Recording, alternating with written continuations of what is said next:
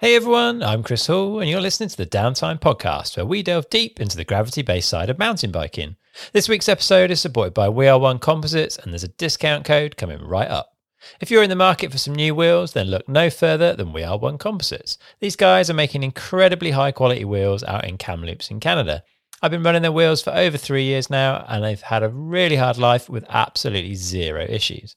Not only are they top quality and they look amazing, but the engineers have managed to find a great balance of stiffness and compliance so that the wheels hold a line, but they don't ping off every little obstacle on the trail, which can make some carbon wheels feel punishing and a little scary to ride.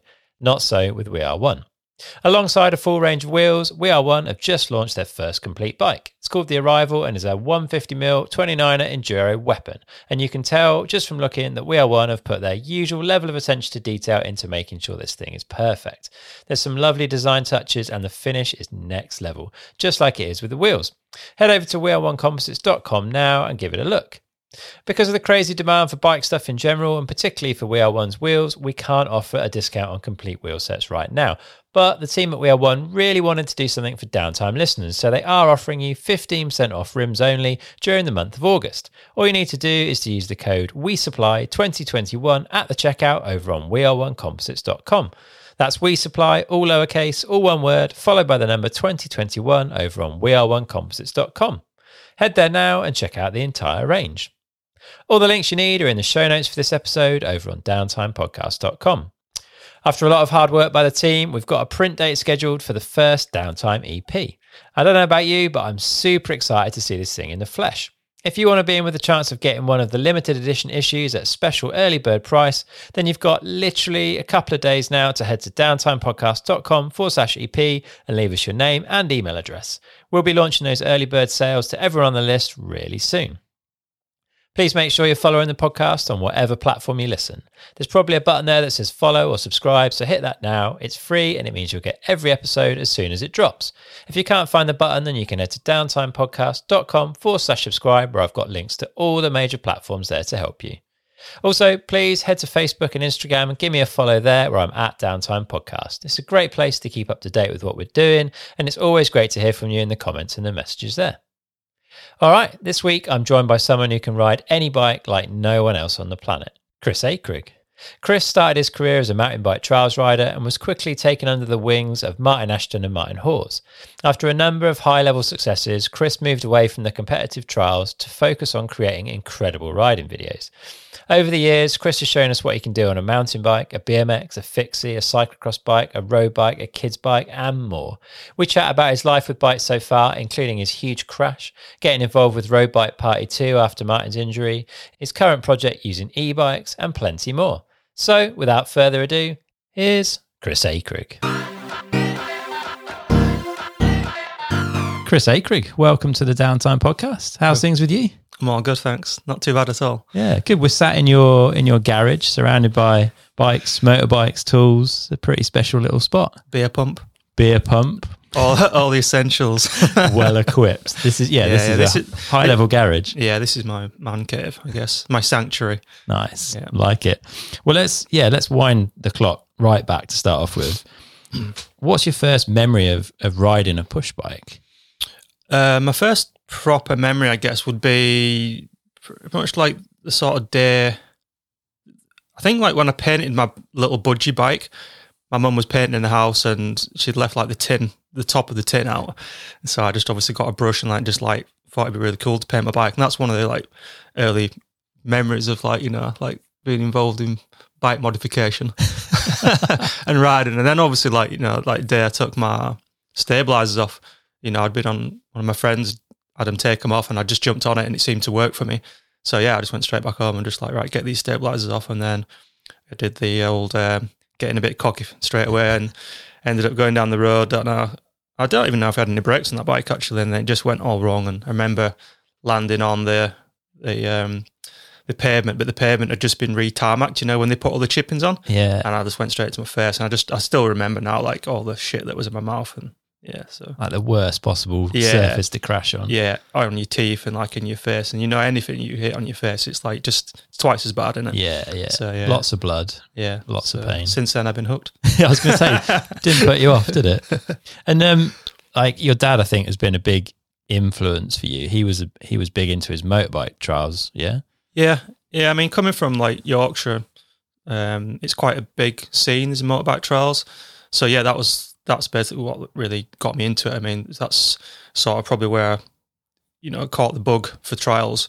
Um, you know, my dad had go to competition on a weekend, and I'd just jump in, and you know whatever bike I had at that point would be in the trailer with us, and he'd go off and ride his motorbike um, around the trial, and I'd just try to emulate him on my bike. You know, like just you know, not like riding the same sections, not came later really, but you know, like just trying to like, you know, just do what they did on my push bike, you know, and that's just, you know, up until I started, you know, making the switch from uh, cycle to like getting a my own motorbike. Yeah, yeah, and you got pretty good at the motorbike trial side of things, yeah. Yeah, yeah, it was. Yeah, I had back then. There was like some a group of lads and like one of the Lampkins I rode with a little bit, and you know the scene. The, the lads like who I rode with were like really good. So I, I always said that if you rode with like better people, that you're going to get brought on really quickly. And I did. Mm. Um, you know, it wasn't long before I was beating my dad and then like, you know, riding for Yorkshire, which was pretty cool. So that went on for quite a long time, but I always had, you know, once I'd finished riding for the day on the motorbikes, you know, that I'd get washed off. My dad would sometimes do it. And then I'd just go straight back out on my push bike and just carry on, you know. And it was, it's always, it was all it, it did sort of get down to a bit of a financial side of things because if you're getting like if you're trying bigger and bigger stuff you know um and you're wrecking a motorbike it's pretty expensive Yeah. plus you need to be you know you need to take that motorbike to somewhere to ride whereas a push bike you can just go straight out your door and then you can just like find stuff to ride so it just always a lot more accessible to me Yeah, yeah, yeah. So you've got both going on, but I think it was a while before you went to a competitive event for the push bike side of things. I guess a couple of things come together. I think you'd seen, um, I think was it Hans Rey on the front cover of a magazine in the shop.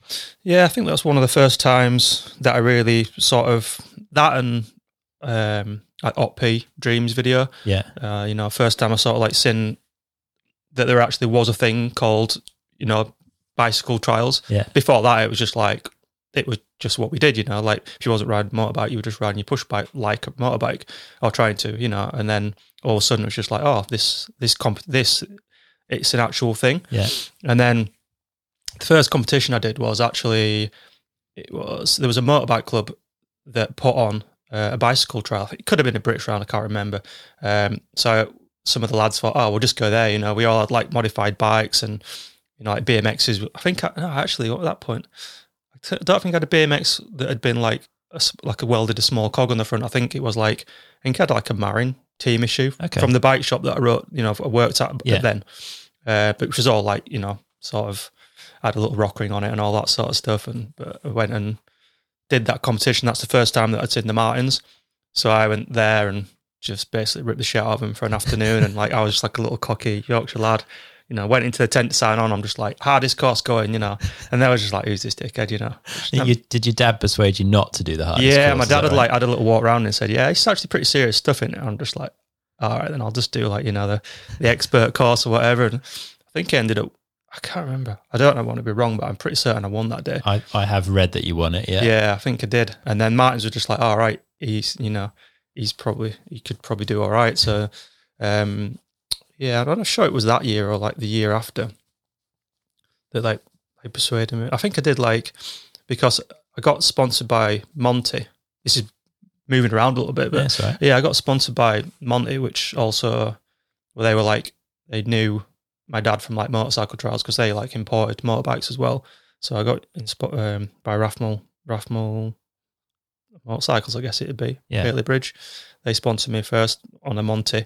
That's when I started doing like British, the, the year after that competition that I won, the year after that, and I started riding British British Championship rounds. Yeah, and your So- your dad was uh, was quite a help, also known as Snaky Bob. Apparently, yeah. any Yeah. idea where that comes from? Um, I, I don't know. It's probably one of my mates because he was like always a bit. Yeah, I was. Um, yeah, just tried to. I think it was just like intimidation tactics and stuff, you know, which is probably where I got a lot of it from. You know, like just basically like trying to beat people before they even got on the bikes. You know, like which you know some people are pretty soft in the head. You can really get in there sometimes. You know, especially if you're halfway through a competition, you you know you might be quite level. You know, if you start like you know, like jumping in front of them or just messing with the mind a little bit, which I loved. Um, yeah, you can you can make an impact. You know, Yeah. Is that quite a big part of trials riding at a competitive level? Then would you say? I don't know. I think it was good. I just I just I just enjoyed it because it was like I've just always enjoyed messing with people. So you know, it's just like it sort of came part of parcel for me. I think, and everybody sort of knew me for it. Yeah. But yeah, I think if it's like, I don't know, some people see it as like arrogance, but I think it's just like if you know you're capable of something and like you know like it's not real arrogance. It's just like you just know your ability. So Yeah. Confidence. Yeah, confidence. Yeah. Yeah, yeah, yeah. And I mean, you mentioned the Martin, so that's Martyn Ashton and Martin Hawyes, which were, I mean, they were in the early days the face of trials, I guess, in the UK. Certainly for me, growing up, along with Hans Rey, like they were always in the magazines and stuff. And and it sounds like they really like took you under their wing, effectively, started helping you get around and and travel and and yeah, get more part of the trial scene. Is that fair? Yeah, massive. Yeah, they were yeah, massively influential on me. Um yeah, to the point of like helping me out, getting sponsorship stuff. You know, I was like seeing how they sort of went about it. I mean, yeah, just like I can't even like start to like, you know, explain how much of an influence they were both were on my riding, you know, t- and teaching me techniques as well. Because the other thing, like when, because I was like pretty much self taught, I guess, which sounds, you know, I didn't ride with anybody else, whereas the Martins rode with each other and they'd seen like, they'd been to competitions. So they were like, I'd be going into a section just like, oh, what are you doing here? Are you going like left, right, or front touch? I'm just like, hang on a minute, what? So I, my riding was always quite a lot different to everybody else's because I was like, I didn't, I mean, I still don't really. I mean, I, I enjoy switching feet Uh-huh. because I just, I have always enjoyed it, you know, and, and like if a section was awkward in a way that if you had your leading foot and it was like hitting something, I'd just switch and just go the opposite Yeah. or you know like side ups didn't really bother to me and I always practiced everything like everywhere so Mhm. like I do a side up to the right to the left left foot forward right foot forward Yeah. just so that I was always like you know quite um I don't know what the word is Like I guess people would say ambidextrous. I guess. yeah if, you, sort of if is you're like yeah, left yeah. hand, right yeah I mean obviously like you know you know I have got a, a better foot but you know I'd like to be able to ride both. I think it does you know sorry it's a bit digressed from the question but yeah like Martins were the first people that really sort of like picked up on that you know that I probably had something there. And um, Martin always used to come up and stay quite a bit and I'd go down to Wales and ride together uh, you know so that brought me on massively. And not only from a riding point of view obviously from like you know I would hesitate to uh, use business but you know like to get sponsorship yeah. you know and sort of like give me a better path um, and I think they have definitely helped with that side of things as well So I mean that's quite unusual, right? Because they're your competitors, they're each other's competitors. Yet it feels like you were all working together to just get better, both like in the sport and then, like you say, from a, a business perspective in inverted commas. Yeah. Um, yeah, it is a bit strange, really. I mean, we were like always. Yeah, I think maybe Martyn Ashton and myself were probably more sort of rivals um, than me and Ozzy. I think Ozzy and myself spent a lot more time together. Uh-huh. Um, and obviously, like Martin was always quite busy with like his Volvo Cannondale thing, doing a lot of demos and stuff. And he'd sort of gone down that path, whereas Martin was maybe not doing quite as many demos. So we spent a lot more time together, like probably like socially as well, you know, going out and getting smashed and everything. Um, you know, he'd come up to my house and spend three days there. We'd go riding there, then go smashed and get smashed in the evening. So we were like, we and we still are. He was best man to, at my wedding. So, Nice. you know, we were really good friends.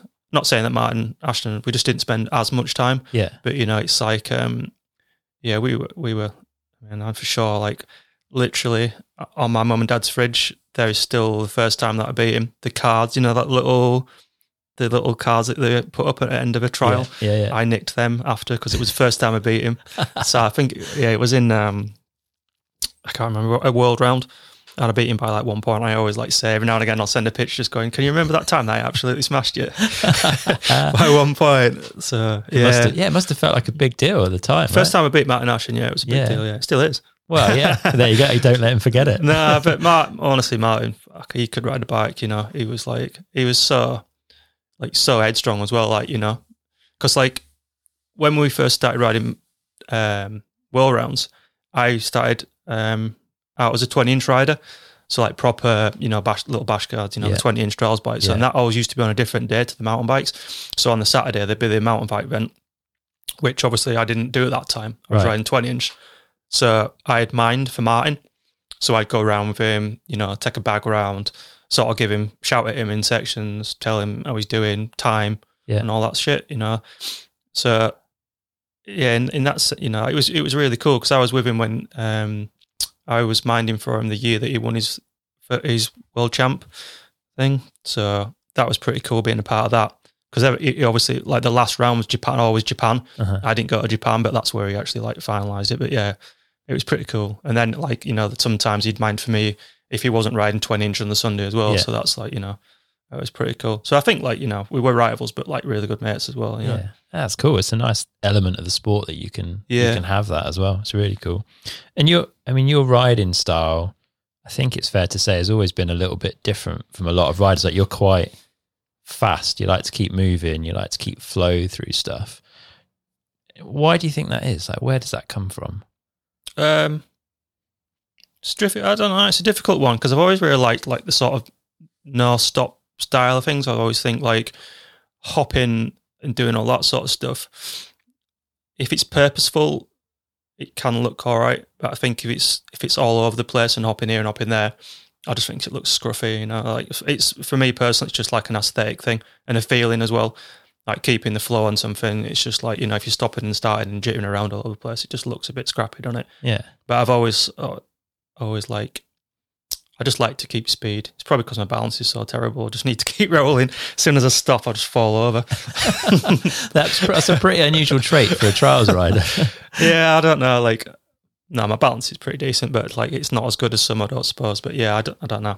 I like to keep things moving, so I just think like especially doing like from a competitive point of view, like it was just more obviously like a, a feeling how Yeah. I wanted to make it feel. You know, I'd often lose points because I was trying to do something in a way that you know mm. would probably put me in a position where I'm quite likely to have a, a crash or something. But Yeah. then if I pulled it, it looked fantastic and it would just like amazing. But then obviously there'd be people going in there safety first and hopping up something and you know from a competitive point of view that's exactly what you should do. You know, like clean the section, Yeah. not just make it look good. But like I think it was always through it. I always wanted to make it feel good, you know. And then obviously once I started filming, it just looks loads better. Yeah. Was there a world championship where you potentially could have won, but you wanted to try and get through a section without any kind of safety? Yeah, I'd done all like the hard bit. And I think, yeah, I, was, I can't remember where I was, but I was doing pretty well, like best, definitely the best I'd done. And like Martin, Ashton, and Ozzy were both minding for me that day because they, they weren't riding. And they were just like, look, you're doing really well. Nobody's done this last bit. Oh, you, you know, like you just want to make it safe Yeah. and you and you're good because nobody's got this far. I'm just like, fuck it, I'm gonna go for it. yeah, I got a balking off them too that day. So Do you, do you ever regret stuff like that? Or are you kind of glad that you went with your inner, it's- like what feels right for you? nah, I just think I've always just done it if it feels. You know, I've always been like, if it feels good, then it's right. So it's like, yeah, I'm not. I mean, I don't know. Some people always just say that I should concentrate more on results than anything else, and I'm just like, well, it's maybe not. You know, I did all right. You know, but I enjoyed doing what I did, and I don't regret anything from a you know trying to play it safe. Yeah. you know, because there was a couple of riders like in the World Cup thing where it's a couple of like and sections and stuff where you'd have to go in, stop your bike, put your foot pretty much on the top tube, like, and then put your foot up on something really high, and then pull, drag it all up. You know, it's scraping the rock, and it looks absolutely horrendous. Yeah. But then you'd be like, oh, I wonder if I just came in flat out and bounced off that little rock, I might be able to make it. And there were a couple of us that'd do it. Me and Martin Clivard is um, a Swedish rider. He was he was like he just never did it. He'd just always go for it. Yeah. And I sort of really admired that, you know, because we we got really good friends, and that's probably one of the reasons. But he rode. He was probably one of the guys that rode very similar to me in a way that like I'd always try to just hit something flat out and try to ping off a little rock and you know hopefully like make it Yeah. make it right rather than yeah it just makes me feel sick now thinking about it people picking them horrible you know like actual dabs because you literally have to go up to something just put your foot down drag your bike up and it just looks so horrendous Yeah. Not good. no Uh, No. Fair play. And there's a lot of a lot of energy in your riding always, and that I guess sometimes that boils over into like a frustration with things. Do you think that that frustration is a positive energy? Like, do you think it has helped you achieve what you've achieved? Yeah, I think like I mean, yeah, I guess like in some in some respects I'm quite aggressive, but then I don't know. I guess like it, I think it's like my think riding's a little bit of a contradiction. Because sometimes it's like super aggressive, and then it's like I'd like to say it's pretty smooth as well. But there's also like I like to put like energy and power into my riding. Um, yeah, I don't know. It's like from a filming or or like you know like tri- trials point of view, you're always you know there's there's a line that you want to do, you know, and then I think if you're trying to do something, there's a you know like a sort of all the emotion you just have to go through like a bit of a roller coaster because you'll try something then you'll know if it's on or not mm-hmm. and then obviously like you'll be like right it's on i can do it and then you sometimes you can do it like in a couple of goes and then you just think oh was it worth doing? You know like you know sort of too easy in a way but then then you i always just like add something into it so it makes it even worse you know and then it's like hard. But then you get into a battle with it. So like you know you might be in it 10 20 30 70 goes you know and then you've at some point you you know it's going to get frustrating no matter what you do you know yeah. and you think you know you can do it. So i don't i don't know. What normally happens it just starts off mellow then gets mental and then i just take a step back and just right chris all right let's get this done because we, you know like taking the piss now you know i want to just just want to get it get a clean one yeah and then it always seems to work like that like i think when i get into that aggressive state like especially filming just I can just hack away at it until either the bike or something gives up. You know, like uh, it can get pretty, it can get pretty messy. Yeah, and then there'll just be like a bit of a calm, almost like the eye of the storm, and then yeah. It'll just happen. Can you can you feel that? Do you know when it's getting when it's kind of getting close to something? Yeah, it's, a, it's, about like when the bike's just about to go flying. no, it's um yeah, I don't know. I've just been in that situation so many times now. I think, uh, yeah, it's sometimes I like that point where it's just like almost like in a frenzy where I'm just trying something, just, uh, you know, go, go, go, go, yeah. go. And then I sometimes just need to like take a step back, put my bike down, take a step away, take a drink of water, and go back to it. Yeah. Just calm down. And then sometimes it works. Fair but then it can just go off again and then you just be there for another hour, swearing your head off and whatnot. Yeah, and there's a, I guess there's a couple of different scenarios in your riding. There's that scenario that you talk about where you're over and over at a particular section or line or whatever it is you found, but there's there's also the kind of lines that are maybe more dangerous, more exposed, and it's like, right, if we're going to do this, we're doing it once, yeah. and then we're away. How how do they feel to you like those two different situations and do you prefer one over the other like because it's two almost different types of riding yeah really. yeah absolutely yeah i think if there's something something spicy and you know that you know it's a little bit more there's a different air about it whereas i'm quite happy to find a super tech it's it's sort of annoying as well because like the stuff that's the one the sort of one it stuff you know like sometimes that's just in there because for the magnitude or for this or that, because people can relate to it. Uh-huh. You know, if you're 10 foot up on a, you know, super skinny little thing, you know, it could be, you could do it once and it's so easy, but it looks fantastic. Yeah. And then you could be smashing away at something for two or three hours trying to make it, trying to make something super hard. And then, you know, I don't know, it sort of gets lost it's so difficult to sort of translate it to like video for people watching to work out how difficult things are. Yeah, I mean, it, it's it's it's the only time that anybody really knows how hard anything is. Is not try to like you know not saying that I'm the best rider in the world or anything. You know, far from it. But like my stuff is like super tech and it's really hard to like get across. But when people go to things that I've done, not necessarily because it's massive, just because it's just so awkward and horrible. Yeah, you just won't want to be on your bike there. And you know, like I think it sort of it feels sometimes quite quite good when people go to stuff and just think, no, why would you want to write that? You know, it's because it's just so ugly. I was going to ask you about that whole sort of challenge, right? Because yeah, I think it's fair to say you're not a showy rider. Like you're not trying to create things that necessarily look hugely spectacular to like anyone in the world. You're very much a rider's rider. A lot of what you ride is incredibly hard, and then you go and make it look kind of easy. So unless you really understand what it is you're doing, to some mm-hmm. people they're just like, well, that obviously that's not that hard. It's just Yeah. popping on there and popping off that. Like, does that does it ever bother you that you're you're putting all of this graft in, and as a result of what pleases you, it doesn't always like people don't always realize quite what it is you're doing. Do you, does that make sense? Yeah, um, yeah. I mean, I don't know. Like, I always, I don't know. I just maybe sometimes I don't. It doesn't really bother me though. I don't think it's just like I have in my head certain people when I'm filming that I'll do something. I'll just think, oh yeah, when you know, I don't know, when somebody sees this, they'll they'll see that little, you know, that little, you know, that little detail, and then we're just like, you know, thinking, oh yeah, that's really nice Yeah, you know, or when I when I I was doing something the other day with Will, filming um, for the next video, and we'd done all this like quite hard stuff, you know. Then I found this. You'd never even look at it. It was just like like a little triple step, but it was like a, had a little bit of a, a curve to it. uh-huh. It was really cool.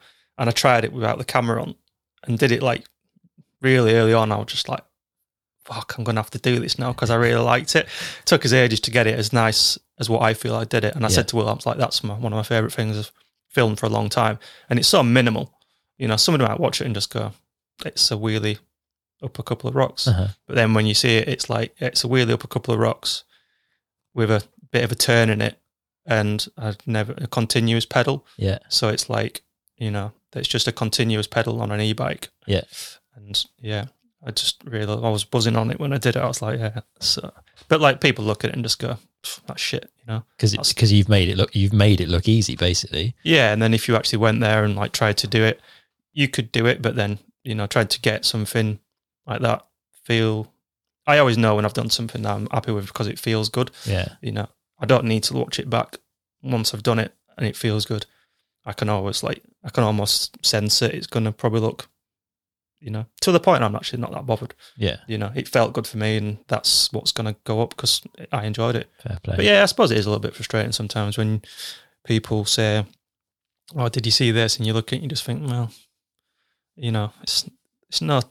You know, I like technical stuff, like really, really horrible technical stuff, and that's what just makes me buzz on riding bikes. Really, you know. yeah. Yeah, you seem to you seem to have a habit for kind of searching out knackered, sketchy places to ride. Like you seem to be very attracted to that. Yeah, I don't tend to go to bike parks. what? Yeah. What? What is it that's drawn you to these like you know wrecks of places? Um, I honestly don't know. I mean, maybe I started getting into a bit of photography and I ended up like going. I don't even know if it's. No, I was going to say that maybe it was when I started doing a bit of photography and found some old mills and stuff, and I was going in there doing some stuff, and Uh-huh. and then I was like, oh, actually, that looks quite interesting. But I think just from when I was younger, I always got like drawn to building sites. You know, I'm talking when I was like 10 Mhm. that sort of age. You know, when I had like a little, um, like a little sort of made up trials bike sort of thing. Yeah. I used to enjoy going to like building sites and like, yeah, like derelict places because they're just I don't know, just there's just stuff knocking around, and I always used to like building just anything really, you know, Yeah. to ride my bike on. I go, I'd spend an hour riding a curb, you know, like because. Because just because it was fun, you could make it. Doesn't need to be anything exciting as long as you've got like you know, a bit of a sort of. Do you know? Fuck, I don't actually know why I like shitholes. To be honest, they are so much fun. I haven't ridden that much stuff like that for a while. Do you know what? It's so difficult nowadays finding stuff like that to ride because either they've been turned into trendy flats, Yeah. they've been knocked down, or they just don't want you in there. You know, because there's you know there's stuff like you know people go in and just wreck stuff nowadays, don't they? Go in and smash things up, set fires, going, and it's yeah, trying to find a good like good spot to ride like that nowadays is so difficult. Yeah. I guess there's a lot of stuff in them as well, right? Because there's normally a load of old broken stuff and bits of wood and things. Like there's everything you need Yeah, to build a Chris Akrigg kind of Yeah. line is Yeah, there waiting there. for you. You it's all there in kit anything. form. Yeah. it's all there in kit form. Just yeah, just need like yeah, a little bit of um, a little bit of um, yeah, just a bit of brain power. But Do I you- think Do you ever worry about what you're going to fall on in those sorts of places? Because they're, yeah, like I say, they're often full of crap. Yeah, I think like Victor, we were doing some stuff and some really ghetto spot. It's horrible, and I was like building this like kicker ramp with some old tires, like to boost outside this like building onto some. Yeah, I put a load of tires down for the landing, some like knackered old like burnt plyboard for the landing. That was pretty funny. And then like I built a ramp and it was like wobbling around, and I was like just breaking up some like just stuff on what I put on the ground. Victor's like, you know, that's like asbestos. You're not supposed to do that. I'm just like, yeah, but it fits perfectly. So yeah, I don't know. I no, like one. I think I put it up on like Instagram recently where I did like that, like a big house tap. Built this like really shitty old ramp. Yeah. And like jumped up onto the side of the building. I was just going to do like a tire tap and back in, and it all went like wrong because I didn't realize that the run up had a bit of a kink in it. So I ended up almost like doing like an alley oop and missing the ramp when I came back in, and I caught my foot on way back in, went ass over tit, landed. I sort of thought I broke my arm at first, but it wasn't really. Just like just hit it really hard and like Yeah. numbed it. And then I like as- you know as you're coming around doing like a systems check, making sure like everything's in one piece. And then I just sort of like focused on this thing next to me. It's just massive rusty nail, like it must have been like four or five inches long, right next to me, and, and it's literally where I'd landed, pretty much on my back. And it was, and I was like thinking, yeah, that was that was pretty close. Hope your tetanus is up to date. yeah, God, that would have been that would have been grim. It was nearly like the other one of the day. I fell off and like rolled down, like as I was like open my eyes, not open my eyes, but you know when you sort of come round a little bit, sort of open my eyes and like I'm just a dead rabbit looking at me. It's like, You're right. Lovely he was having a worse day than me there. Yeah, very true. Do you ever fancy the idea of like making one of these edits where you kind of you can build the whole thing from scratch, like an Imaginate or whatever, where it's all like some kind of I don't know fantasy Yeah. trial setup? Like, would that suit you, or are you very much more into making what what you can out of what's already there? Um, yeah, we had an idea for a little. Well, I had an idea for a while that I was going to do it. I was going to try find somewhere to rent out and do all that, but it never sort of never came to. Really, I had a lot of good ideas, but I think now I just really like riding. Like I haven't ridden street stuff for so long. Mhm. It doesn't really bother me. I'm not that fussed. I like riding. I like riding natural stuff, to be honest. Yeah. And I think I can't imagine me going back to riding street now, to be honest Okay. because it's just I just really I'm just really happy where I am riding what I'm doing. I really enjoy riding like natural stuff. I mean, it's the stuff I mean. I, I ride on my own pretty much every day. I don't ride with anybody else. Just ride with my dog, and just go out and find little little sort of sections to ride and just to keep things sharp. You know, I, I wouldn't say I don't really go. I'm not a mountain biker. You know, I don't go mountain biking.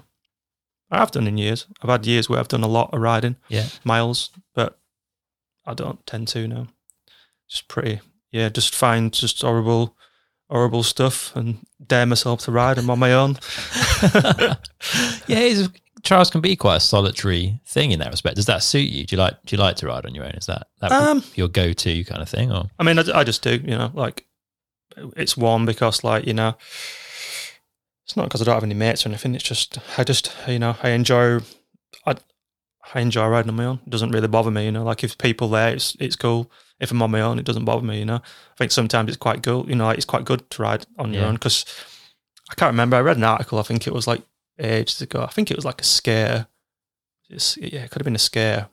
Oh, it doesn't really matter. It's, it doesn't doesn't matter. So a skater or a BMX, and he used to go out and just film all their own stuff. And it's said it was quite interesting because if you're on your own doing something, you're not doing it for any other reason, just doing it because you know you actually like want to do it. You know, and it's you know, so it's cool. Sometimes I mean, I, I mean, we do like little Instagram posts and stuff, which is you know you can go out and sometimes it's quite cool because you. It, it's, you'd maybe get involved in something a little bit more than whether you're just going out on your own. But Yeah. I tend to like take it in turns. Really, sometimes I'll go out and get a little clip just to you know just to put up just for fun. But like some, I'd like to go out and not take anything and just you know not do anything other than just ride for myself.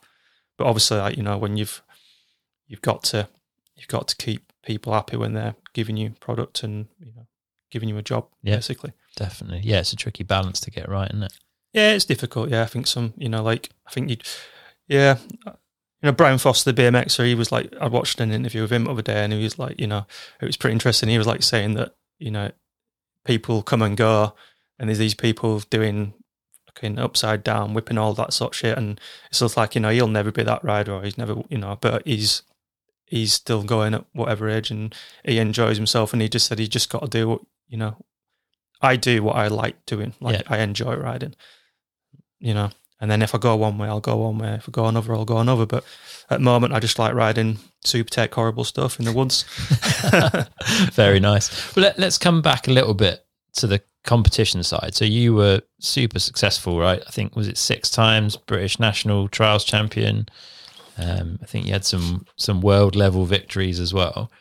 But you were away, and obviously a big part of that's competing. But you were doing a lot of riding in all these locations anyway, right? You're out on the street, and I think you know you and and maybe Eddie Tung were kind of like names that people will be familiar with, like really got that mountain bike sort of street scene Yeah. going, I guess, in a way. And eventually you decided to step away from the competitive side and focus more on just general riding, creating videos, that that sort of stuff. What was it that that pulled you in that direction? Um, yeah, I did like pretty much what would it be like best part of ten years competitive trials riding. Yeah, six times British champion, trials champion, and got some. Yeah, like you say, I got some half decent results at world level, um, which you know, it was really cool. I think it just got to a point where I think they just we'd Eddie and myself had. I don't know whether we'd lived together, but we rode a lot together, and we rode BMX together. Not you know, like we rode mountain bikes trials for quite a long time. Yeah. Eddie went away and he went to America and he come back basically like just riding BMX all all the time. So I sort of got pulled into that quite a bit. So I've riding a lot of BMX, which obviously then that gave me quite an influence on my, you know, my mountain bike riding.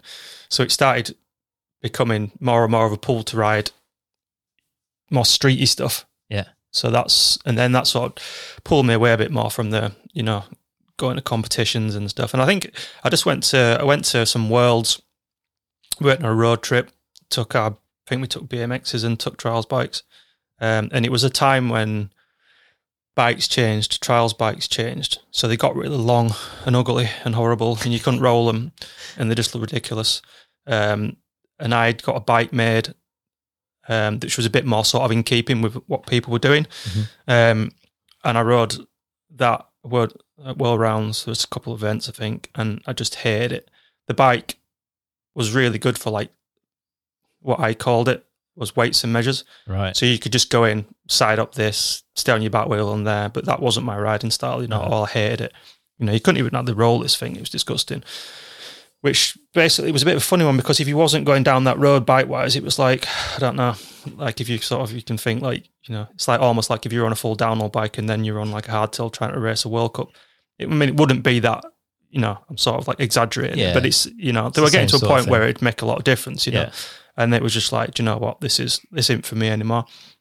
Um, and that's sort of yeah, I was riding a lot of street. I think it's sort of randomly around the time that like fixes, which is so weird, but like fixes sort of came out a little bit, which is such a strange thing because that was really what the sort of turning point was It's sort of between doing, you know, going off on a weekend to ride a trail or like, you know, just filming. Yeah.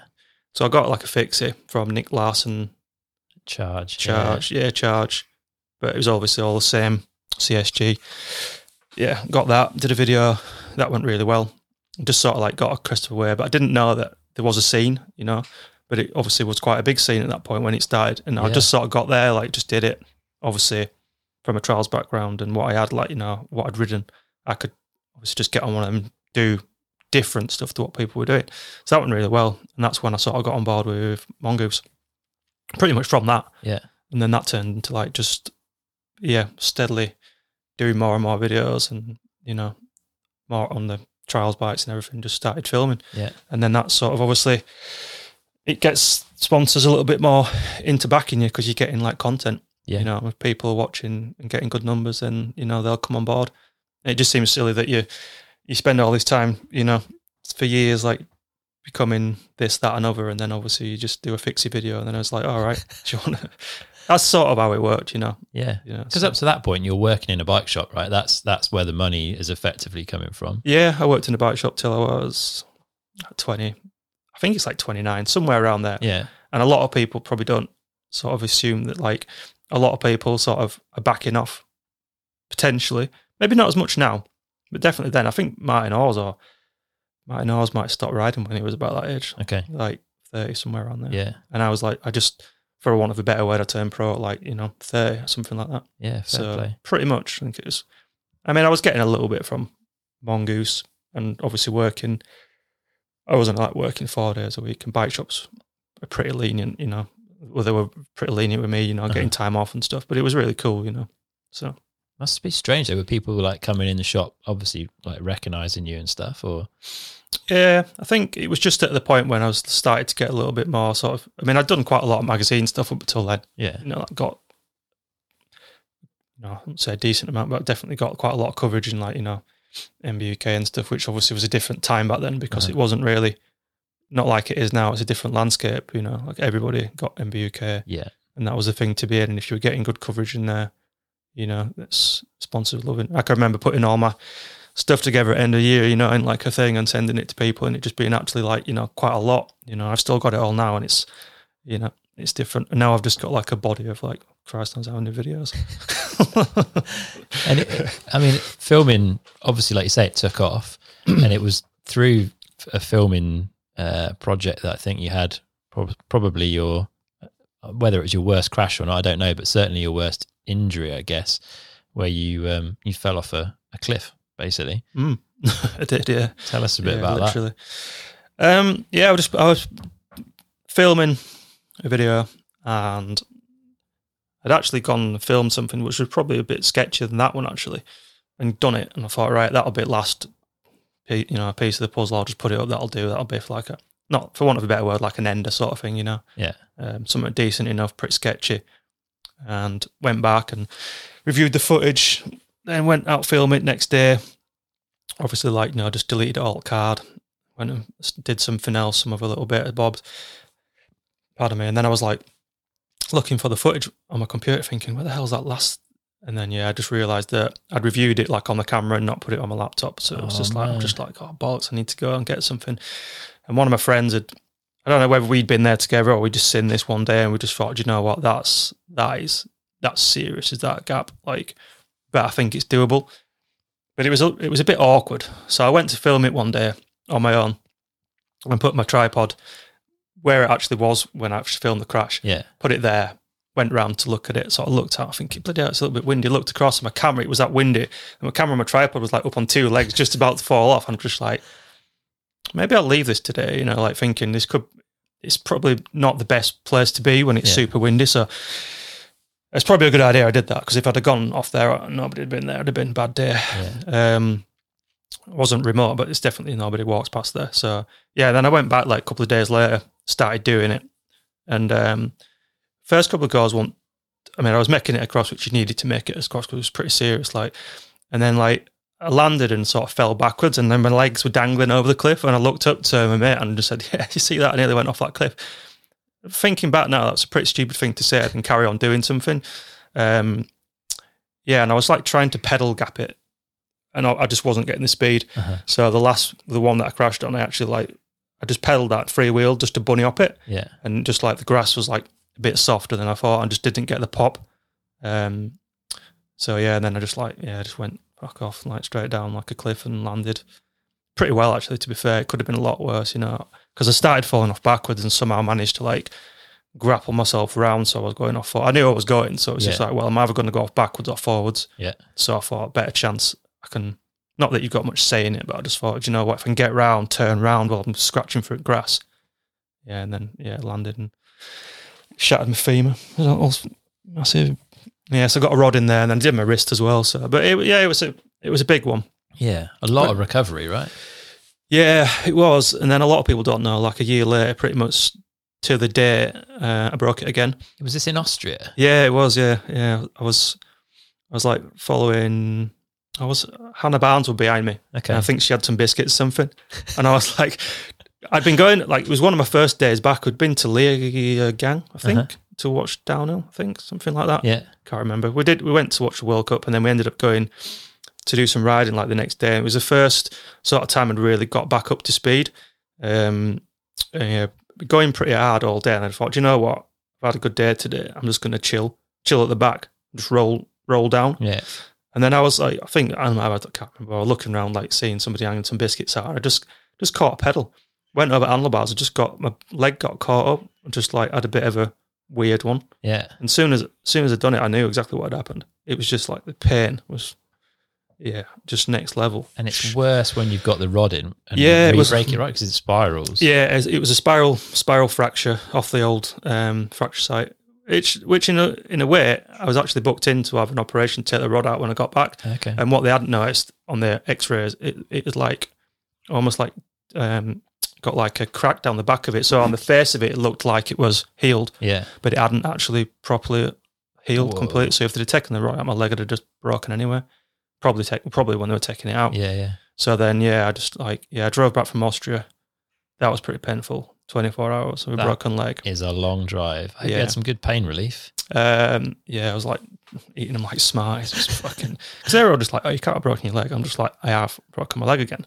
Yeah, but it's supported right by the metal, I guess. yeah, so, it, it wasn't like stable. yeah, but it wasn't like falling, flapping around or anything like that. Yeah. It was just like, yeah, it was just yeah, the pain was like next level. Where you could get on motorway and you'd be going all right, and then all of a sudden, like you come up to some traffic through Germany. I think it was like through the Black Forest, real bad traffic through there. And just remember, like, I haven't like pushed the clutch down, and it's just like every time I push the clutch down, it's fucking brutal. Oh, And then I got back to UK.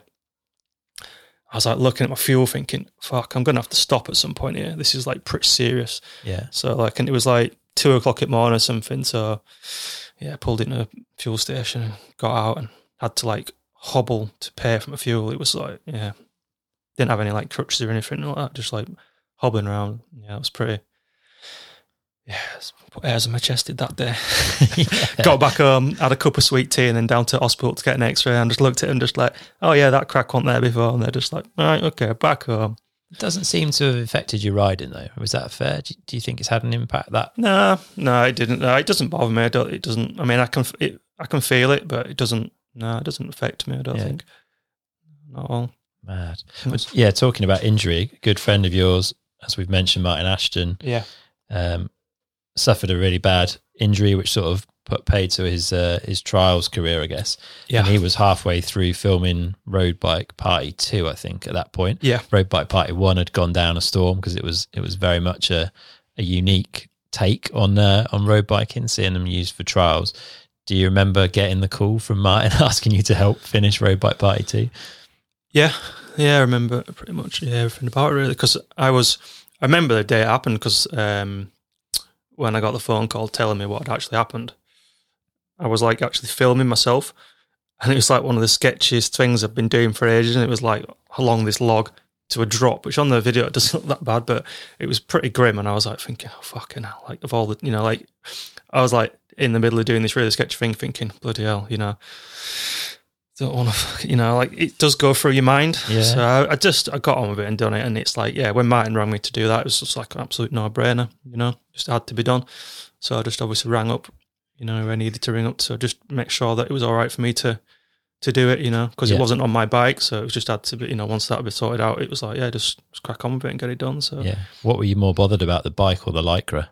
fuck, I don't mind about like it doesn't bother me. I rode, I yeah, I rode. I don't really do now, but I rode a lot of road when I was like Okay. back at the shop. When the guy that was there used to be like an ex, you know, like pro. So I rode a lot of road bikes. Yeah. you know, so it doesn't really bother me really, you Okay. know, doing all that. So yeah, um, it was it, it was yeah, it was pretty challenging. Like it was pretty.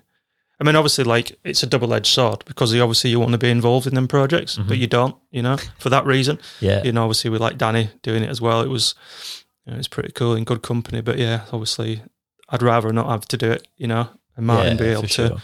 do what he, you know, Yeah. do what was doing then. But what was it like learning to ride that bike in that way? I think I'd had like a bit of experience anyhow. I can't remember. I think I'd, I can't, I'd done a bit. I can't actually remember if I'd filmed some stuff actually.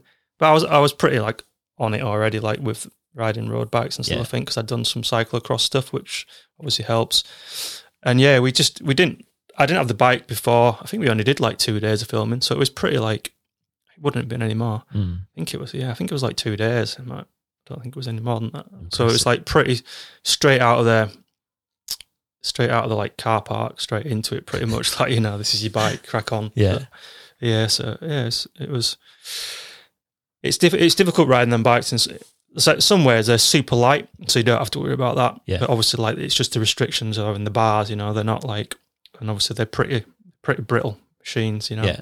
so definitely, um, yeah, the shoes and the socks were all second hand as well. So it was all like all the same kit as well. I think Danny used the same shoes as well, so they've been pretty grim afterwards. But yeah, I think it was, yeah, a little bit of I won't say pressure, but yeah, definitely to you know you just sort of get on with it, you know. Yeah. So turned out really well though. It was a it, for, for me anyway. It's quite an emotional thing to watch, like seeing you guys support Martyn and and finish that project off. Yeah, yeah, it was. It was. Pre- yeah, I think it was.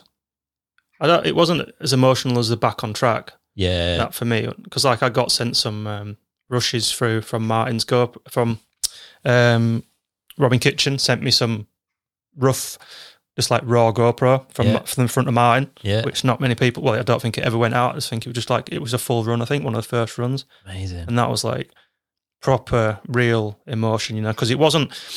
There was no like bullshit around it. Like the first time we sort of pushed him off, that was that was real. There was no like Yeah, you know, it was that was it. Like I went down on the bike before, sat in the chair oh, to, did you? to to make sure that it worked. yeah, Because obviously the problem with that particular thing is if you stop, you you fall over. yeah, yeah, yeah. So I sort of like I went down it just to make sure it was like, hey, you weren't going to go over the handlebars or anything, you know, and it was like it's actually doable. Yeah, And yeah, so it was pretty interesting. But yeah, it was to be part of that's yeah pretty special, really. yeah, So yeah. An incredible thing to watch. If people haven't seen that, they should definitely check it out. I'll put a yeah, put a link in the show notes. yeah, definitely. Yeah. The only time I ever cried at work in my old job, sat watching. yeah, when I when I watched it back, yeah, because we on, on the day it didn't really it didn't seem like that at all because it was super positive and Yeah. you know everybody was just like on the on the game, you know, having fun. But Yeah. everybody like knew, you know, I was like like fucking fully like in you know like involved in it. So you didn't see any of that stuff, you know, Yeah. didn't see like the emotion or anything of the day. So when I actually watched it back, that was like, oh wow, yeah, that's pretty special. Yeah, yeah, incredible to yeah, watch. such an inspiration. Yeah, yeah, definitely. Like you say, you've ridden a lot of different bikes in your time. I mean, you've spent a good chunk of time riding brakeless, you've ridden fixed. What's been the hardest bike to kind of get to grips with to learn to ride well? I don't know. Probably like the 16 inch kids BMX I did in five. That was awesome. Yeah, that was, oh man, that day.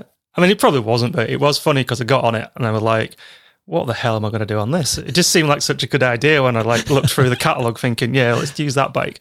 And I went out on it like, well, just the day before we filmed on it and I couldn't do anything on it. I couldn't do a bunny hop or anything. I was just like, oh, like a lot of how I deal with stuff is just, oh, do you know what? When the time comes, I'll just have to like magic it somehow, you know, like when the camera's going and we'll just have to roll with it, you know. I'll, it's not the first time, you know, I've been to a rodeo. I'll just Yeah. like put the pressure on myself and then it'll just happen. So it's pretty much what it did. But yeah, it was funny. That was a funny couple of days filming on that bike. Yeah, that's the one where you steal the ice cream. Yeah, that's it. Yeah. It no, but I don't know. Like, I think they've all got the certain things, but like, you know, when you've got a background as I have, like, I think I've ridden quite a lot of different things. So it's like, that is, that has been the most fun, just learning stuff. Cause like, it, I don't say like I've got a long attention span, but it's quite cool, like picking up a different bike and going, right, Yeah. okay, what we're going to do this time, you know? I mean, it always falls into the same sort of, it's going to get technical, you know, no matter what bike I get on, it's always going to get to a tech point of view. But um, yeah, I think they've all had their, their own little challenges in amongst. But obviously, like, I think the, the e bike stuff's, you know, I wouldn't say that's, it's the hardest, you know, it, if you jump on it and just ride it, it's probably the, one of the easiest. Uh-huh. But then when you get into brass tacks and actually try to ride technical stuff, then it's like it is just like a world of like, yeah, it's it gets, yeah. There's a lot of subtle things there that are working against you and with you. Um, Yeah. and if you get them right, it, it looks like you know a piece of piss. But then if you don't, it could just look like an idiot, you know. So that's been that's been that's been really cool. There's a lot more going on there than just getting on and pressing a button and turning it on to boost and being able to ride up stuff. Yeah, It just yeah. doesn't work like that. No, I, I had I had one for about a month, um, and spent a bit of time sort of technical climbing on it, Yeah. and found it really hard to get used to like I guess the calibration of the motor, like knowing when it's gonna Yeah. bring assist in and there's a Yeah. delay or whatever. Like, have you done anything specific to the the calibration to the motor tuning on yours? Mm, no, I've messed around with it a little bit. Um, that new EP8 motor, you've got like a little bit, you can adjust the parameters a little bit. Yeah, I've messed around with them a little bit, but not not massively. You know, there is some setting. I can't remember even know what the settings are at the moment. There's nothing. There's nothing out of the ordinary. Yeah, there, okay. that's for sure. Yeah. You know, there's nothing, nothing trick in there. Or you know, it's just the standard settings that I've just messed around with a little bit. uh-huh. Um, yeah, like getting the overrun. You know, getting all that stuff, Yeah. working out when you can, and how long you've got before. Pardon me. When you can, you know, like it's like trying to like drop off stuff can be quite difficult because obviously like you know so if the power cuts out and your front wheels up it's you're in you know yeah, you're in dire straits but then obviously some things you can it's learning what they can do that you may potentially couldn't do on a normal bike. Yeah, that's been quite say, difficult yeah. to work out.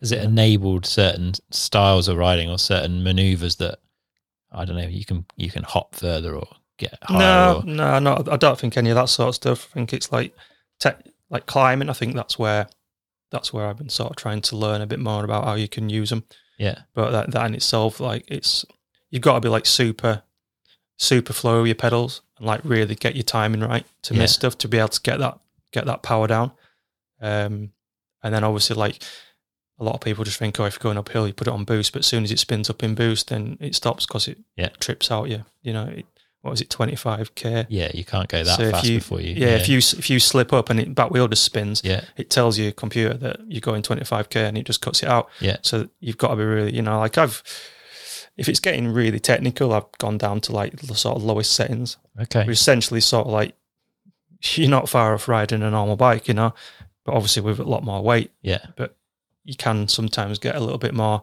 precision, Yeah. and, you know, and feel for it from that point of view. interesting. So it's yeah, I think it's- it's every day every day is a school day on that thing at the moment. But yeah, I mean, people have said that I'm you know that I'm riding that quite a lot, but a lot of people are. I really enjoy it, and it's good for me because it's it's not like it's halfway between a motorbike and a you know an analog bike or whatever you want Yeah, to call yeah, them nowadays. But you know, it has got that feel. You know, there is there is certain things that do feel a little bit sort of motorbike esque, which obviously that's going to always appeal to me Yeah, but it's like I've got a lot of different bikes and I've ridden pretty much everything. You know, I enjoyed riding fixes for a little while. I enjoyed riding hardtails. I enjoyed riding street trials, downhill for a little bit. You know, I went through a phase of that. And it's, I think, it's just that learning curve, and it? You get on something, and you just think, oh yeah, it's fresh. I've been doing it a long time. You know, you need to like, you need to mix it up a little bit. That's why I try to do, use a different bike. You know, in different, you know, like a different video. Yeah. I'll do a video and then think, ah, do you know what? I've had enough of that. I'll get something else out and yeah, yeah. maybe have a play of that. See what I can do on that. Help keep things fresh. Yeah, I was going to. How old are you now? Fucking hell. 44. Oh, yeah, forty-four. 44, And two days ago. Happy birthday! Thank you. And you started trials when you were what, fifteen? yeah. Yeah, it was quite, I mean, it's always really difficult to sort of like say when it actually started. But yeah, it would have been around that time. I think that 15 would have probably been around about 15, 16 would have been around about when I started riding competitive push bikes. Yeah, and then obviously motorbikes before that. But that was like, you know, like one week and I'd be into it one week and I wasn't. You know, I was never into like. Well, I was actually. I did play football for a bit, but I soon grew out of that. but yeah, I don't know. I just. I mean, it's always been there because obviously with my dad, I've always Yeah. been around bikes. But yeah, it's I a got- long, it's a long career. yeah, it is. It is. Yeah, But but you know, I'm still enjoying it. Yeah. and you know, I think, I think I'll. I don't know. I think I'll know. Do you know what I mean? But I still really enjoy riding. You know, there's obviously some days it feels a little bit. You know, I don't know. Actually, I just enjoy. I, I, do you know what? I've always done it. And if I want to go riding, I feel like I go riding. I'll go riding. Yeah. And if I don't, I won't. I might ride every day a week. I might Yeah. have a week off.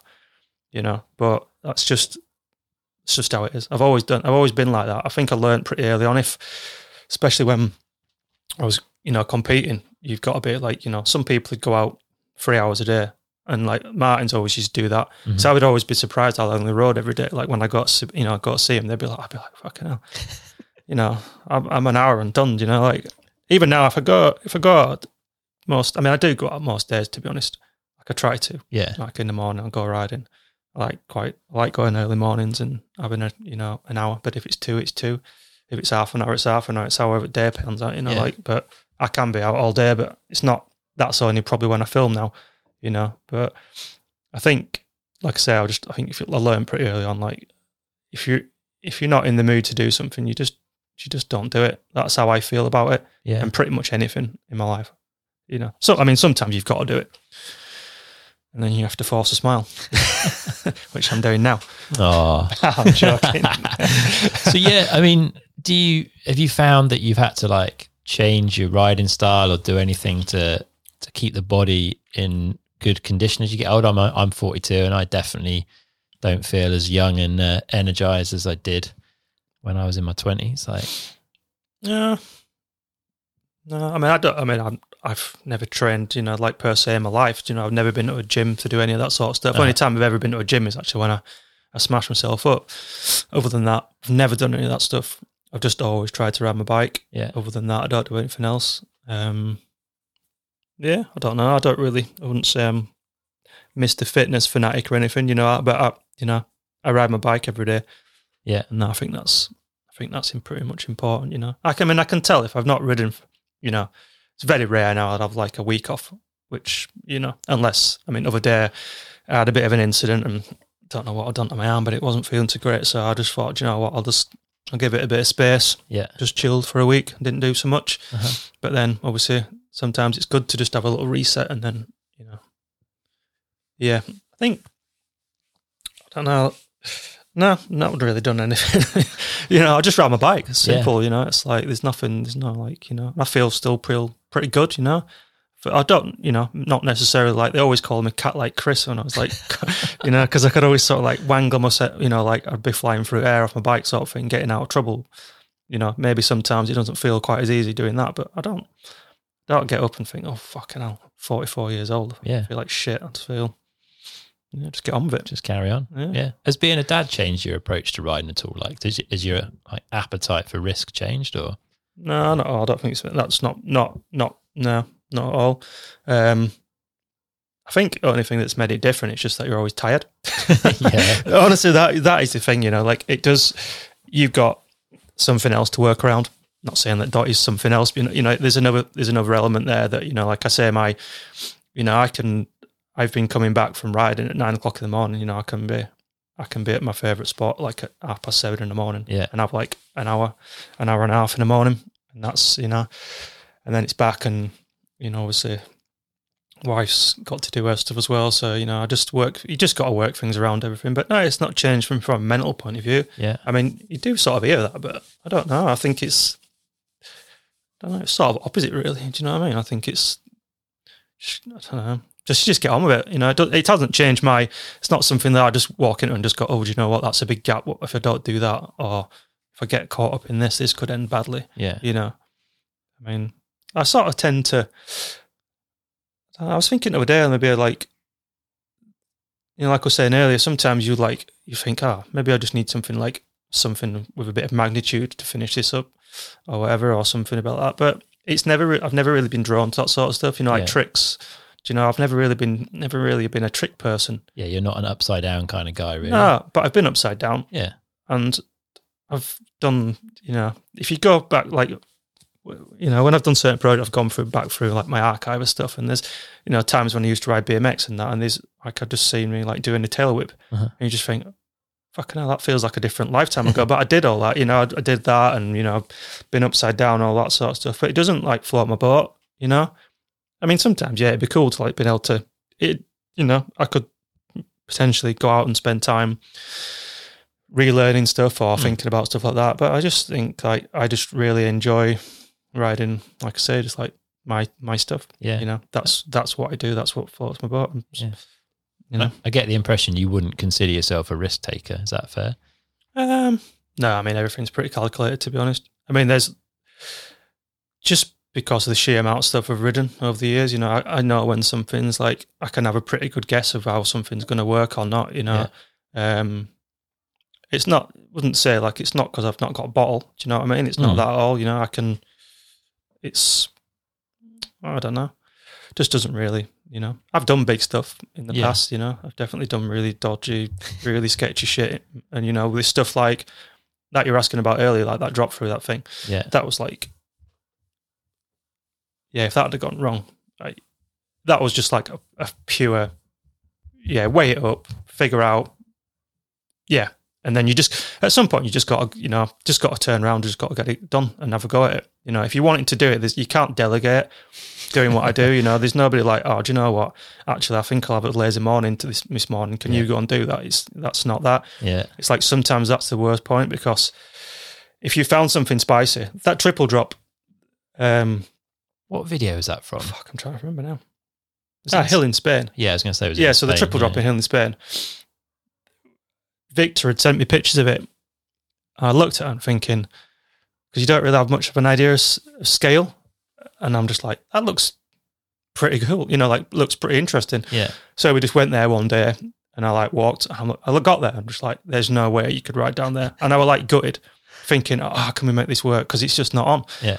And then I walked up to the top of it. I thought, oh, well, I mean, I'll have a walk up to the top and see what, see what you know, so not what could have been. But then I get to the top and I'm just like, oh bollocks, it's gonna go. Is that?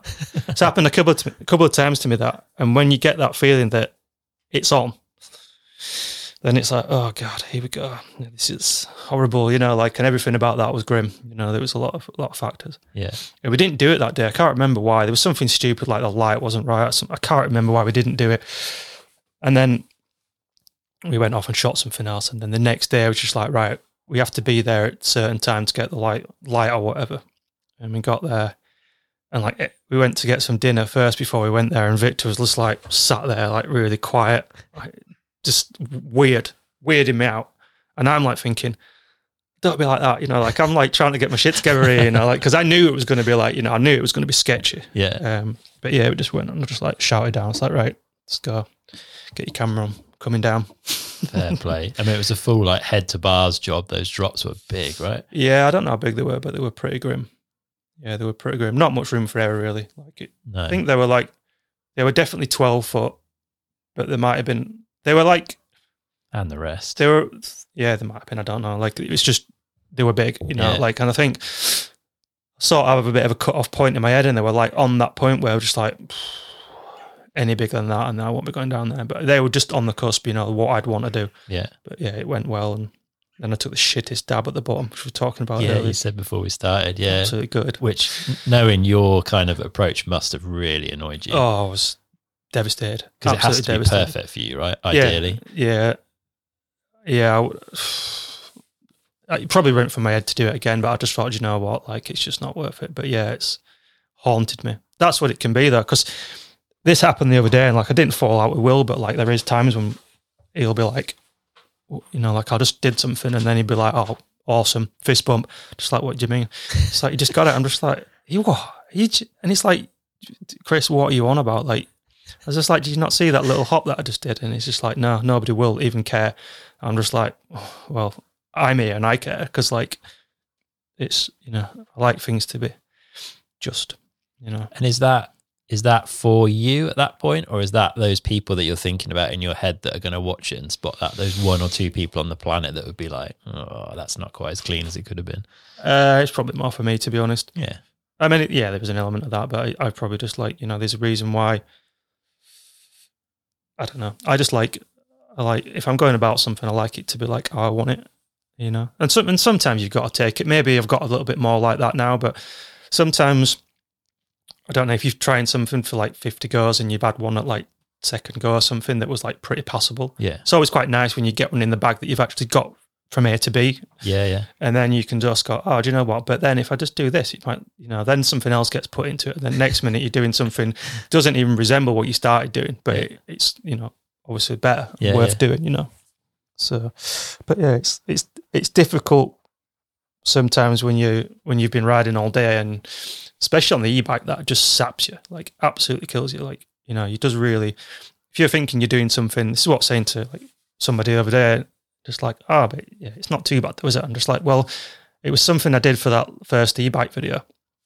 And the start of it was really horrible, like where mm-hmm. you had to like manhandle your bike every go, every go. It was a spin round, to tree Yeah. to backwards, Yeah, yeah, like backwards pedal, whatever Yeah. they call that, and then back over that log. yeah. It was horrible anyway. But getting into that start area, you had to like where I'd started from round back of this rock. You had to like lift the bike into place every time, and I'd probably done it fifty goes. It's a bike fifty pounds. You do that on top of riding it that many times. It's just like, you know, it starts getting. Don't, does, need, don't need a gym. Yeah, it does. Um, it does take the life out of you a little bit. fair play. I was going to ask you: Do you think your career would have been any different if you were like, say, twenty or twenty years old now rather than forty odd years old now? Because a lot's changed in the last twenty years, like the, the internet, the ease with which you can create video and get it out there to huge audiences. Like that's a massive change from the start of your career to now. Do you, do you think it would have been different if you were kind of getting into it Now, these days? Yeah. I don't know. In some respects, it's almost harder, isn't it? I think because I'm super happy with how how it's all worked out for me. Because you know, I didn't go into it like you know until I was like 29, 30, whenever I started riding for for Mongoose, Mm. and it was like I think I just I don't know. I did it because I sort of really, you know, like really, it wasn't something that I inspired to do. Because if I'd done that, I'd have done it earlier. You know, I probably had the opportunity to to maybe do it earlier. Um, and I never sort of wanted to do that. I sort of, in a way, wanted to just work at shop and just do it as and when. You know, like didn't want to, you know, because the, the alternative to doing what I did at that point was just going to do a lot of shows, Mhm. like doing lots of demos, which was like obviously with Martin were doing quite a Yeah. lot for Volvo Cannondale and Martin Oz were doing it for Scott Yeah. and then Giant. So they had their rigs and did all that, and that's how they made their Mhm. you know their money. And I just didn't really want to do that, you know. Um, sort of had the opportunity to do it, but I just didn't want to be like come a show rider. And Yeah. you know, not that they became solely known for that, but you know, obviously they had to do a lot of shows, which I just didn't want to do. Fair I was quite happy working in a bike shop and Yeah. just going out every weekend and whatever, you know, and just yeah, doing all that.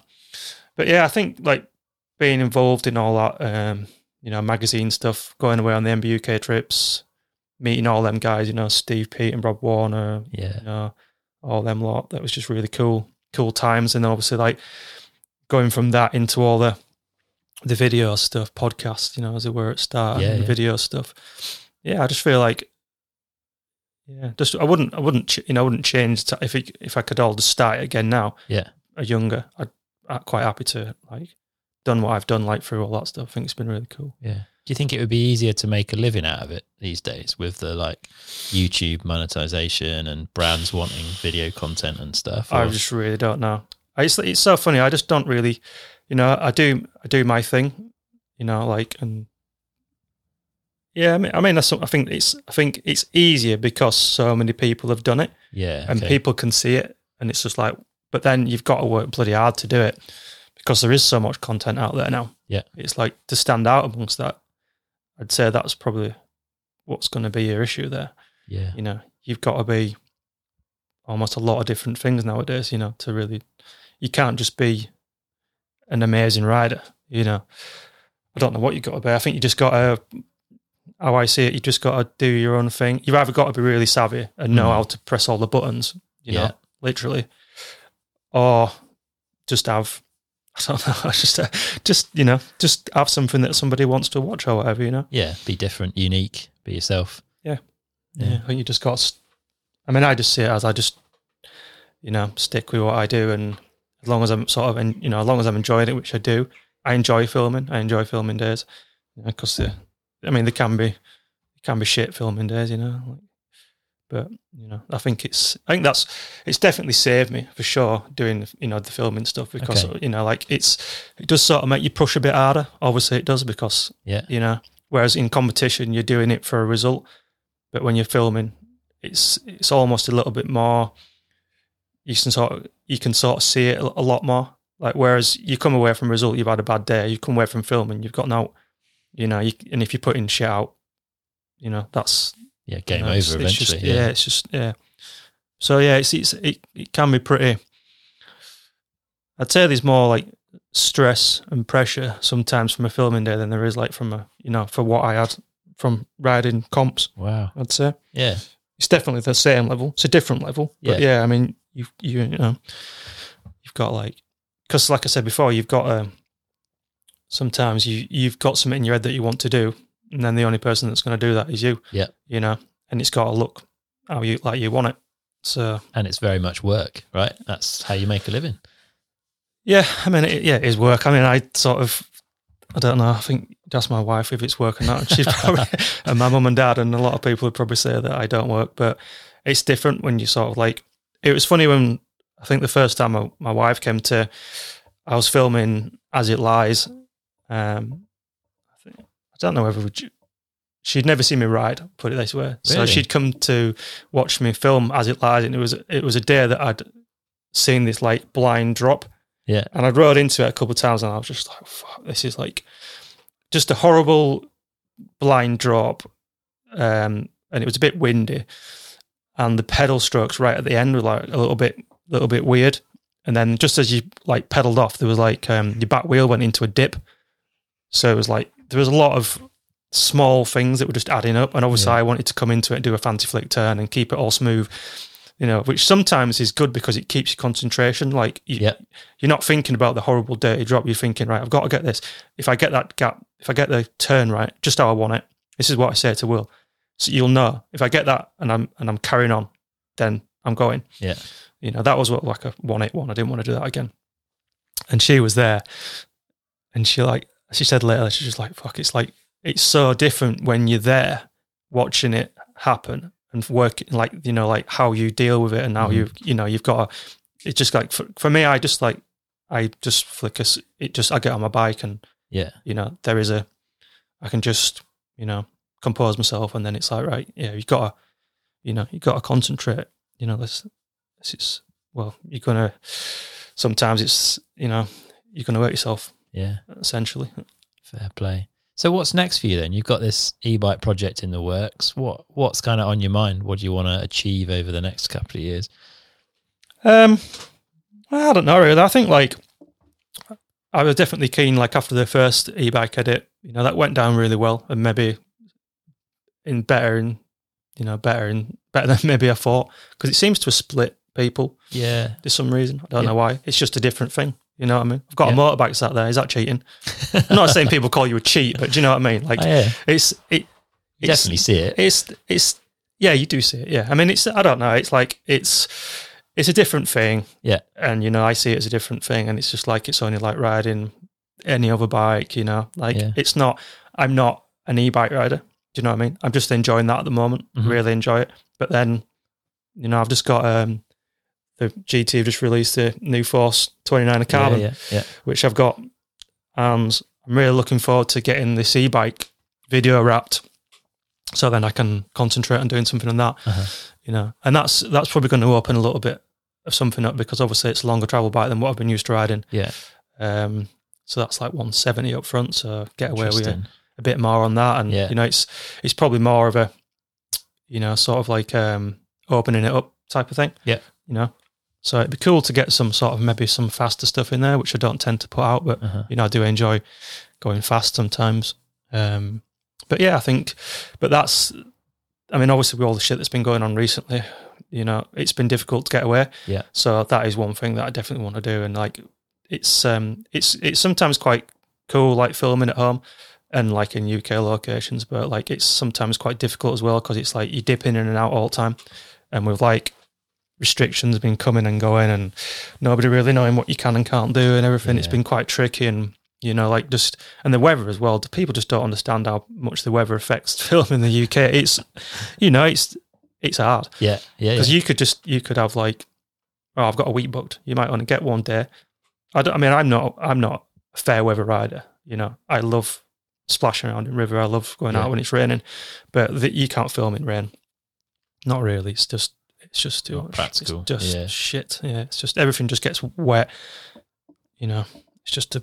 It's just. It just makes something that's you know, hardish work. You know, a lot harder. yeah. So yeah, like I think there's been a couple of locations sort of been, you know, but maybe something like you know, like a hill in Spain again, something like that would be really cool. I'd like to do something along those lines, you know, getting it opened up on some sort of a bit more sort of epic landscape. I think Yeah. that'll be cool. Wicked. But you know, we'll see. Something else might turn up by then. But Yeah, look forward to seeing it. Well, we're getting close to the end of our time, but we've got four questions that we've asked everyone, so we'll hit those up. Yep. First one of those, if our listeners had £150 to spend to improve their performance on a bike, what do you recommend they go and spend it on? I don't know. What can you get for 150 quid? Not a lot. But you can't days. even buy anything at the moment, can you? Well, who knows? Yeah, it's all out of stock, isn't it? Um, I don't know. We were talking about this over. I can't remember it was. I was chatting about something. They were on about like dropper posts. Yeah, yeah. And I said that is like, it's. I mean, I don't know whether you can get a dropper post for 150 quid, but Yeah, I'm you sure you can. Yeah, yeah. Um, if they didn't, if somebody didn't have one of them, which probably everybody has got one of them nowadays, that's like I think that's massive. Yeah. You know, especially for like, like I mean, that's why I like the sort of trail bikes now, because even like the 140 trail bikes stuff like that, you can ride everything on them, can't you? Know, yeah. they're just brilliant. You know, like go for a ride, pop your seat down, Hop up some hop rocks. up some rocks, do whatever, whatever Yeah. you do, get weird. Happy days. All right, second question. If you could wind back the clock and sit down with yourself age 16, what advice would you give him? I don't know, because I wouldn't really change anything. Well, that's awesome, though, right? Yeah, I, I mean, honestly, like I just I can't think of. Yeah, no, because I just I don't know. I think everything's sort of like panned out. You know, I can't think of any sort of thing. You know, even like the crash is shit, but you're gonna have them. You know what I mean? Yeah. It's sort of like at that time I knew that something was coming. It felt something, something was in the water. You know, I was like spreading myself just too thinly at the time, and it was just, it's just something was gonna. You know, I think it was just something was gonna happen, and it's gonna. You know, and it was. I'm, all, I'm still here, so Yeah, live to fight another day. it worked out well. Yeah. All right, third question. If you could have a coaching session from anyone, past or present, who would it be and what would you want to learn? Doesn't have to be mountain biking. Oof. God, that's difficult, isn't it? I don't know. That stumped me. I don't know, actually, to be honest. I really don't. I can't think. I mean, I think there might be some like motorbike trials riders that probably it'd have been nice to sort of ride with just to just to see it, Yeah. you know. But I don't know. I don't know actually. I'm struggling with that. Really struggling. Yeah. Sorry. No, that's all right. Who stands out from the motorbike trials side? Um, I mean, Jordi Tarrés was like somebody that I looked up to, Uh-huh. and like people always joke about like when I do like flick turns, it's like you know like Jordi Tarrés will be coming after you for like you know royalties and stuff. So I mean, there is an element of like you know, that sort of era of trials, and obviously like Dougie Lampkin as well. Like Yeah. you know, he's he's a local to me, Yeah. so like you know, he was always somebody that I sort of looked up to as well. Inspired your riding. Yeah, definitely. Like, yeah, awesome. Yeah. Nice. Final question. What do you do every day that you feel benefits you? Don't know if it. Don't know if it benefits me, but like a glass of wine. Every day? I like your style. Red or white? Red Yeah. all day long. Yeah. Any particular Just a nice Malbec would be Yeah. nice. Yeah, oh, something yeah, like that. something heavy? Yeah, I mean, you know, it's just a nice end of day, and it just Yeah. calm you down. So probably doesn't benefit me though. Well, if it makes you happy. Eventually, it does. nice one. Well, it's been super interesting chatting, finding out a bit more about your, I mean, yeah, massive career so far and still going. Um, if people want to follow you, keep up to date with what you're up to, where's the best place or places for them to look? ah, probably just Instagram is probably a go-to nowadays, isn't it? Yeah, what's your at? I think it's just Chris Akrigg. Just search that. I think. Nice I one. guess. I will, uh, yeah, stick a link in the show notes. People can find that. And then, do you have a YouTube, or does it go out through brands' YouTubes for video? Um, a little bit of a mixture, really. I think if you just went on to YouTube, and I do have a channel, but it's I've not really sort of kept up with it because it was always like it's always been split a little bit. Yeah, but obviously like the GT GTU channel and stuff on there. Yeah. And then obviously like if you just Google my name in YouTube, there's definitely an abundant supply of to go stuff. out. Probably, yeah. I'm not sure how much is on there now. cool. Yeah, I'll stick some links into some of the things that we've particularly talked Cool. about today as well, so Yeah, people yeah. can find that. Yep. Nice one. Yeah, thanks, man. Been super interesting. Thank you very much. Uh, look after yourself, and yeah, look forward to seeing the new e-bike edit when it's finished. yeah, no problem. Thank you very much. Wicked. Cheers, Chris. Cheers. All right, that's it for this episode with Chris. I really hope you've enjoyed listening. A massive thanks to We Are One Composites for supporting this episode of the show. Downtime listeners get 15% off We Are One rims for the month of August using the code WeSupply2021 over at the checkout on weareonecomposites.com. That's We Supply, all lowercase, all one word, followed by the number 2021 over at weareonecomposites.com. While you're there, you can also check out their incredible new bike, The Arrival. If you want to get your hands on one of the limited edition first issues of Downtime EP at special early bird pricing, then head over to downtimepodcast.com forward slash EP and leave us your name and your email address in the next couple of days. We're really close to going to print and we're going to be sending early bird deals to everyone who's registered very soon. So if you want in, then it's time to get involved. All the links are in the show notes for this episode over on downtimepodcast.com. If you want to represent the show, then you can get your hands on some of our merch by heading over to downtimepodcast.com forward slash shop, with all the proceeds going to help improve the podcast. If you're still listening and you've got a bit of time, then there's a couple of ways you can help out. Tell your mates about the podcast because the more people who listen, the easier it is for me to keep this thing going.